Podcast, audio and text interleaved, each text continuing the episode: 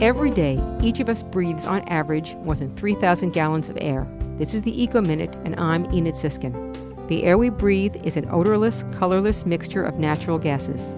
It is composed of nitrogen, oxygen, argon, carbon dioxide, varying amounts of water vapor, and trace amounts of neon, helium, ozone, xenon, hydrogen, methane, and krypton.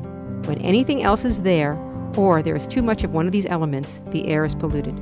Some air pollutants are asbestos, carbon monoxide, chlorofluorocarbons, ground level ozone, lead, mercury, nitrogen oxides, particulate matter, propellants, radon, sulfur oxides, and volatile organic compounds, to name a few.